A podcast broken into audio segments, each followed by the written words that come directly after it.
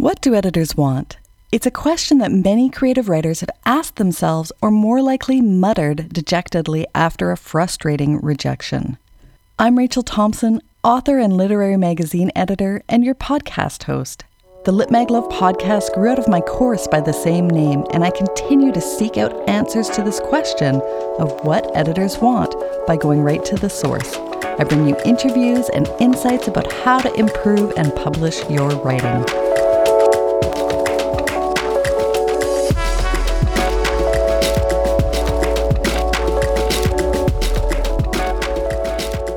In this episode of Lit Mag Love, I speak with Leah Browning, editor and founder of Apple Valley Review. The Apple Valley Review is a semi annual online literary journal founded in 2005. Publishing in the spring and fall, each issue features a collection of poetry, short fiction, and personal essays. Leah Browning has worked as a freelance writer and editor since 1995. She's my guest today and the author of three short nonfiction books for teens and preteens and six chapbooks of poetry and fiction. So she serves as the editor. As I mentioned, the Apple Valley Review is founded in 2005 by her, and she continues today as editor. And you're going to learn in listening to our conversation that she, in fact, is also the first reader. So she doesn't work with any interns or assistants. She is the person who will be reading all the submissions that come into the Apple Valley Review.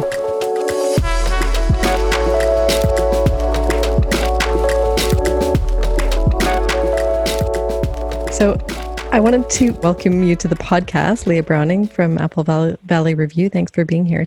Thank you. Good morning. So, I'm wondering if you can share, start by sharing with our listeners why you founded Apple Valley Review and your mission and, and whether that's changed since the review was founded in 2005.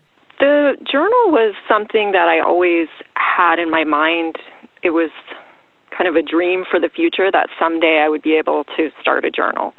And when I would think about that when I was younger, it was always thinking about it in terms of a print literary journal, a very formal print journal, which for me, and I think for a lot of people, that's out of reach financially and in terms of all the all the different details that go into making something like that.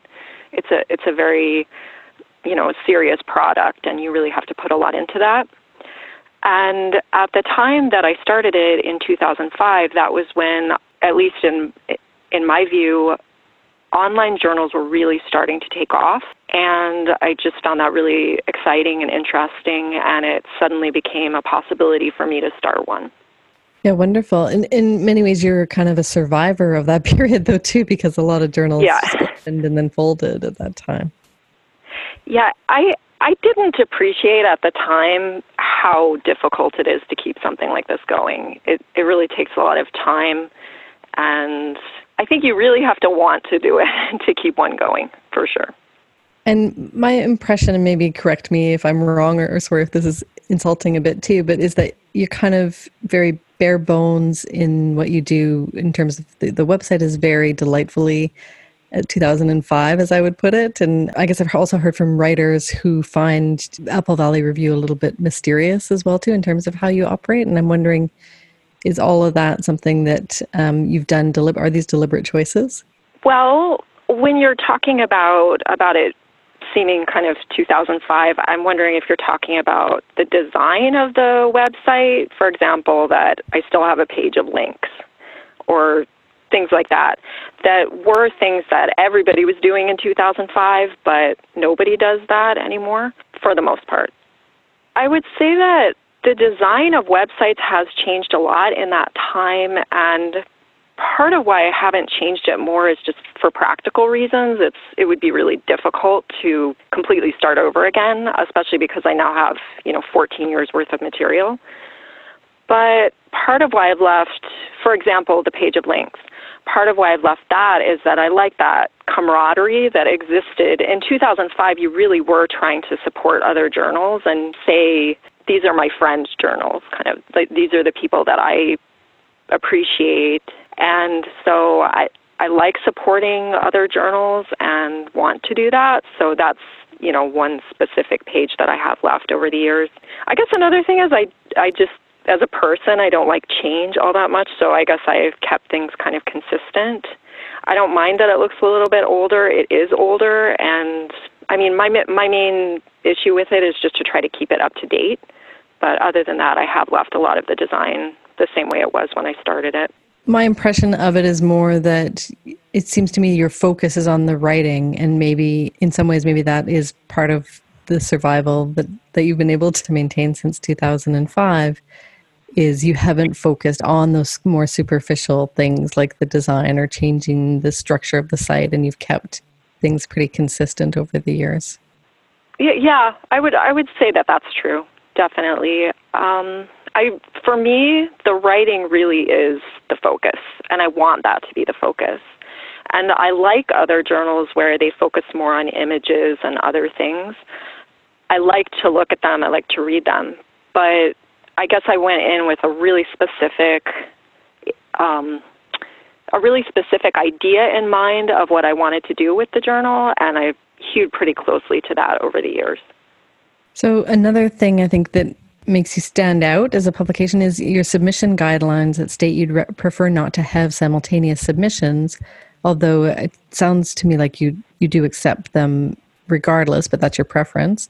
But I, I love that the exchange you make for requesting these non-simultaneous submissions is a turnaround time for reading of two weeks. Yeah thank you for for mentioning that. Actually, I my thoughts on the simultaneous submissions have evolved a bit over you know the past decade. I think when I first started it, it was more reasonable to ask people to send an exclusive submission, and more recently, I think most people do send simultaneous submissions. It's rare anymore to find a journal that that only takes exclusive ones, and my thinking has changed on that. I do read simultaneous submissions. I welcome them at this point, and I do try to respond quickly enough that if there's something that if I want a piece of writing, I will be able to get it in time. I do really try hard to have a turnaround time of two, sometimes three weeks. I sometimes just have too many submissions and I can't get through them in that time period, but I really try to stick stick to that very closely as much as possible. When I started sending out work, it was a time when there were, it was before 2005, so there it was a time definitely when people were not welcoming simultaneous submissions. And at the time, I felt like the attitude from writers and, and uh, something I agreed with was if you're not going to turn my work around quickly enough, that's not sustainable for me to be able to send my work out. So I, I love that you do try to read work quickly and I, I, mean, I hear that you're flexible now about the simultaneous submissions, but in in my books for this writer anyway, I think it it feels like a good pay a good payoff. Okay, don't simultaneously submit, but you're going to hear back in a few weeks. Yeah, and that's really where I was coming from when I first started it. This came very strongly from my own experiences as a writer because when I started submitting, I was sending paper submissions in the mail and then waiting four months, six months, sometimes a year or more to get a response. And it's really difficult as a writer to, well, you know, to go through that whole process, to submit things, to get things accepted when you are hobbled that way. Essentially, it could take years for something to get into print. And so I guess I welcome the change to simultaneous submissions. And, well, the other thing that I wanted to say about that was that the reason why I started thinking so much about the turnaround time was that I started submitting to agents. And agents, at least in my experience, are much, much faster. They look at what you're sending them and respond right away, sometimes within a week. And that to me was a real turning point to think, okay, I don't have to wait six months to get a response. I can get one in two weeks. And then to turn that around when I became the journal editor, how can I make that happen for other people? So it absolutely came from my own experience writing and submitting. And that's the other reason that I read year round. I found it very, it's not difficult, but you really do have to keep track of the times of year when other journals are accepting submissions. And it becomes, you know, at times that's tiring. And so I just wanted to have submission guidelines that were pretty straightforward for other people. Nice. And can you tell us a bit about the reading logistics for you to be able to do that kind of turnaround year round? Well, I read everything myself. I, I don't have I don't have interns. I don't have you know part time readers. I do read things myself, and then if there's something that I'm considering more seriously, then I do save it back for a second or a third reading. If I'm seriously considering publishing something, I like to read things more than once and see, you know, how it changes depending on when I'm reading it and how it holds up against other things. So I just like to, to read it more than once usually. I want to know how do you do that then? If you're doing all the reading and you're doing that year round so quickly, are you reading the entire submissions or you know pretty quickly that eh, you know whether a piece is not going to like the pieces that aren't going to work you can turn them down after the first page or so or how does that work for you? I typically do read an entire piece but I mean, to be perfectly honest, I mean, there does come a point where maybe there's some skimming involved or something like that. I would say that I do have a pretty good idea within a page about how interested I am in something, but I do like to to continue on and see where a story is going or you know if I have six poems and maybe I'm not as interested in the first one, I do still continue on and read all five or six to be fair to the person who sent it. And of the submissions that you're receiving, what are some of the qualities of writing that you are eager to read in submissions that maybe haven't come in yet? Are there things that you've been waiting for or, or wishing that you could receive? I would say not really, but there are certain certain types of writing where I've published some over the years, but I always am looking for more. And so I would say those would be fabulism or magical realism, for example, which I do think is very difficult to do well, and I, I'm very drawn to it. I like that type of writing. You know, Aimee Bender, for example, would be an author who does a lot of magical realism in a way that I like. But that's hard to to do well. Something else I'm always looking for is essays.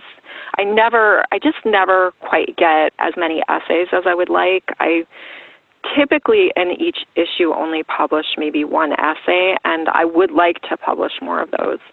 And the other thing would be translations. I love translations, and I've spent a lot of time reading translations in the past few years.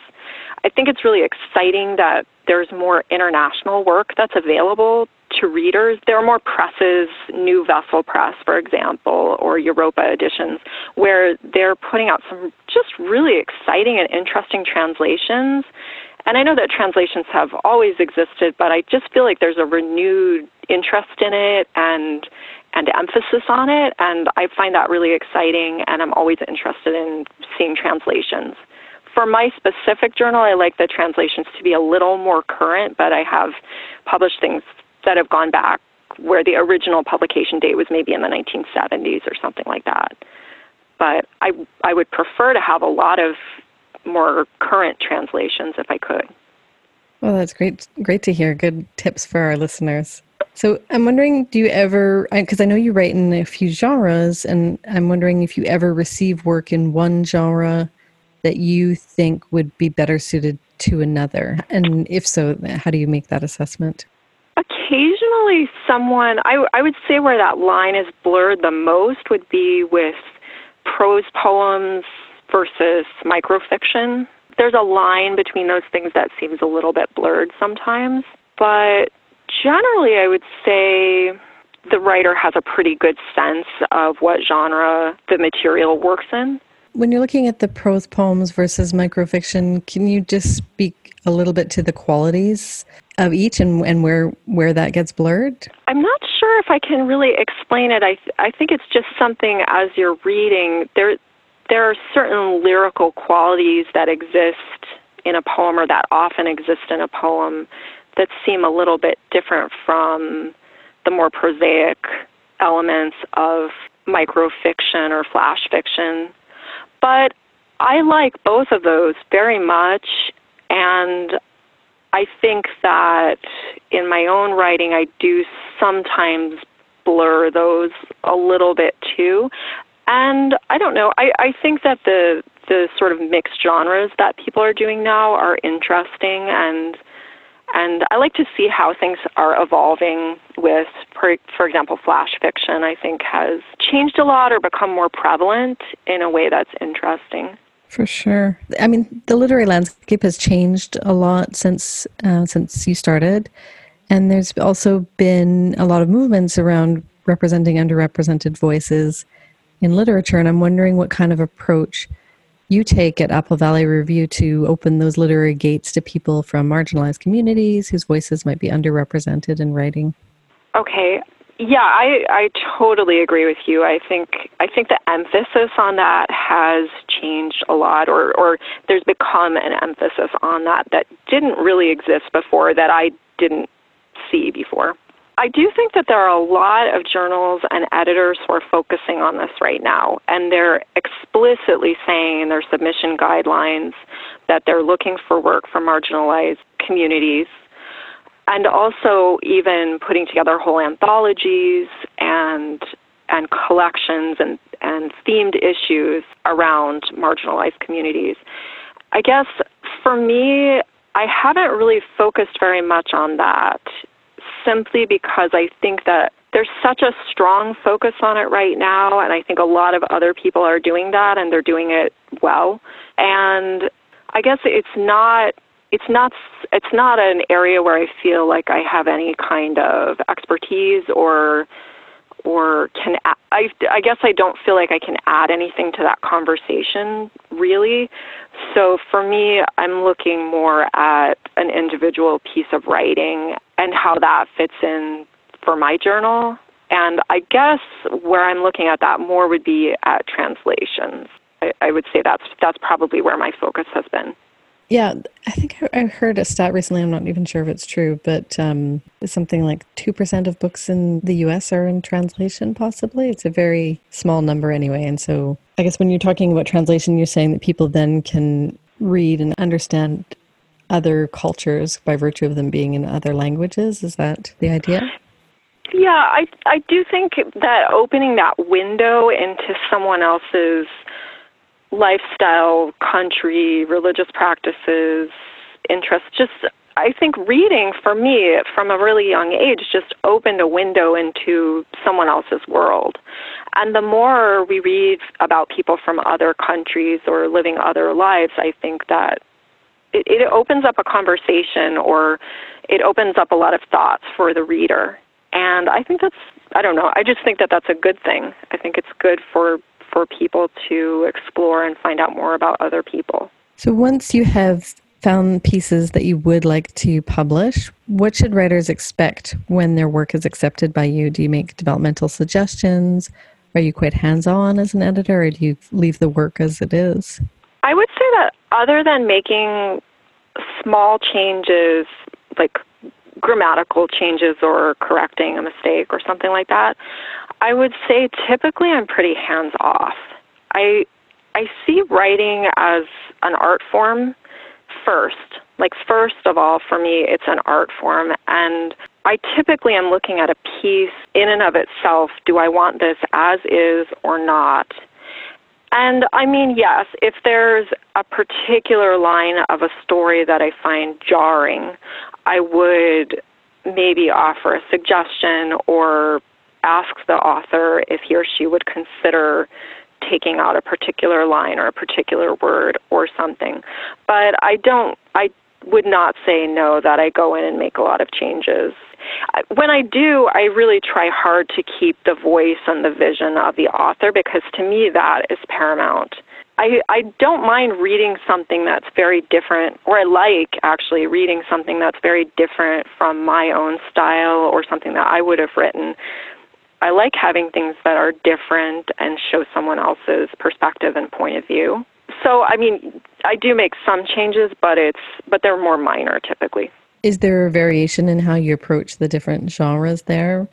I, I ask because often when I'm talking to editors, they'll say we're pretty hands off about poetry, but we'll get more in there with fiction. Is that something that's true yeah, for you as well? Absolutely. I probably I I can't think off the top of my head of any time that I've ever made any real substantive change to a poem. I typically am very hands off with poems. But with with fiction or essays, there have been a few times where you know, I would talk to a to a writer about a particular line or two, something like that. But I do feel that if I want to make really substantive changes, really substantial changes, that maybe I'm not ready to accept that that piece of writing. For sure.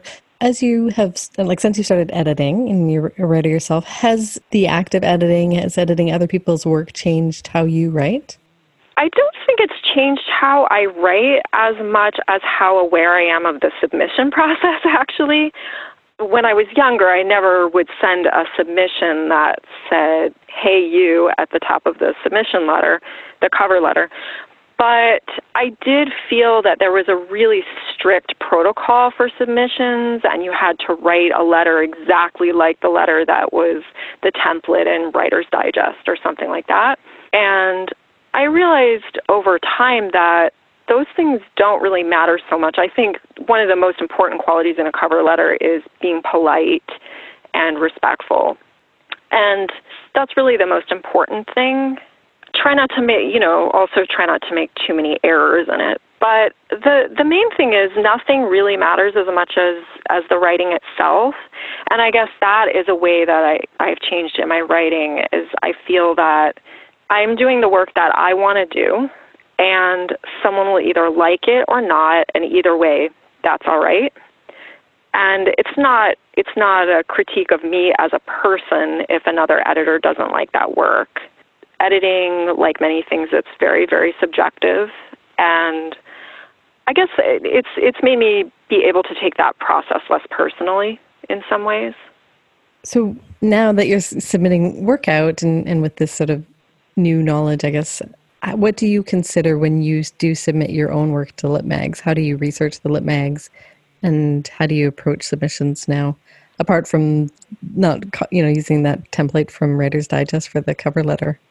Yeah, I did that for a long, long time.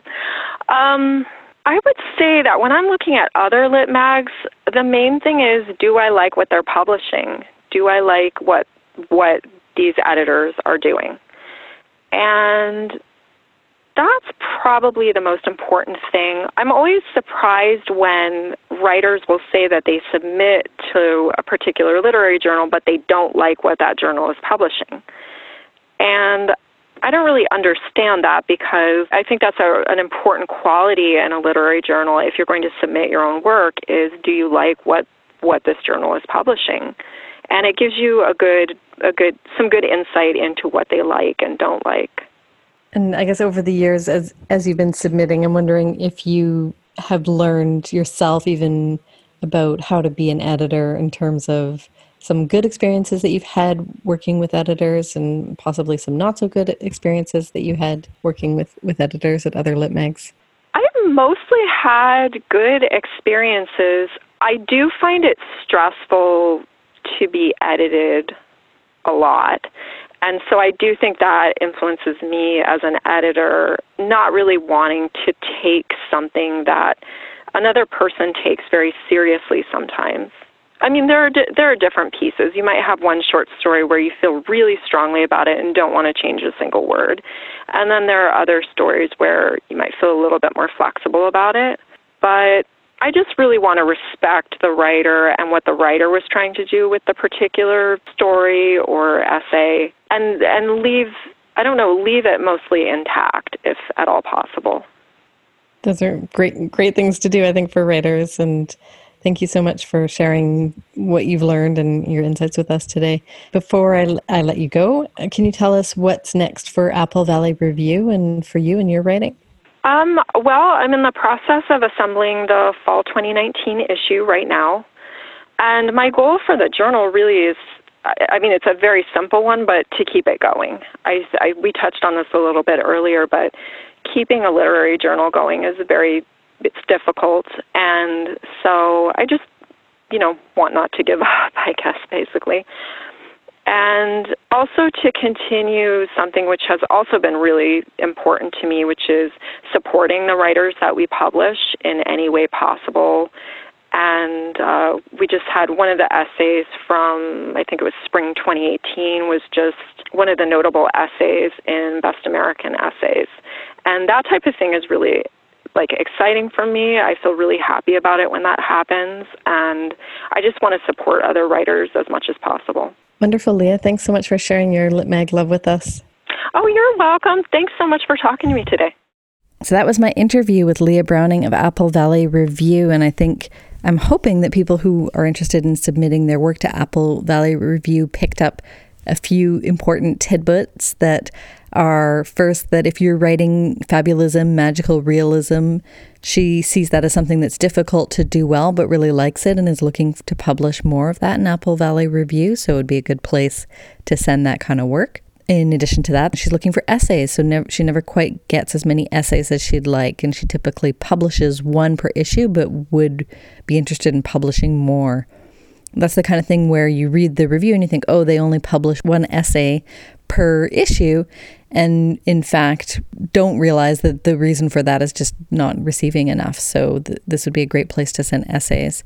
And finally, translations is another thing she mentioned that's something that Apple Valley Review would publish more of, and in particular, translations from more current work. Although she did mention publishing a translation from a piece from the 1970s, in fact, it's more current translations that she's looking for. And another thing that Leah Browning said in our interview is that she's okay with blurring the lines between some genres in the writing that um, sometimes she sees writing that does blur between prose poem and microfiction, but that that is okay. So there's not really a hard line about about genres, and in fact, she seemed open and excited about some of the mixed genres. When it came to her own writing, and I've drawn the title of this episode from her comment that she's doing the work that she wants to do, and someone will either like it or not, and either way, that's all right.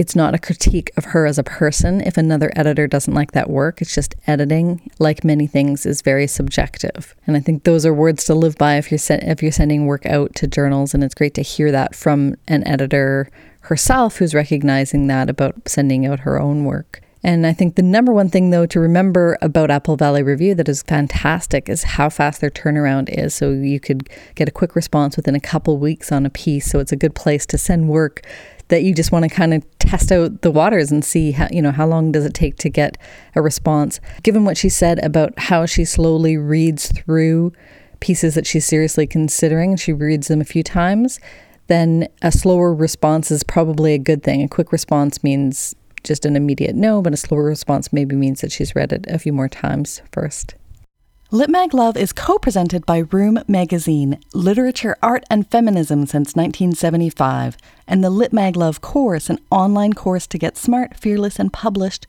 with lots of help from me. Sound editing for the episode is done by Micah Lemisky, and I'm your host, Rachel Thompson. If you want to give us some love in the form of a review wherever you get your podcast, we would love that, and it really helps other writers discover the podcast. You can find us online at litmaglovepodcast.com or on Twitter, Instagram, and Facebook at litmaglove. Thanks for writing and reading literature, and thanks for listening to Litmag Love.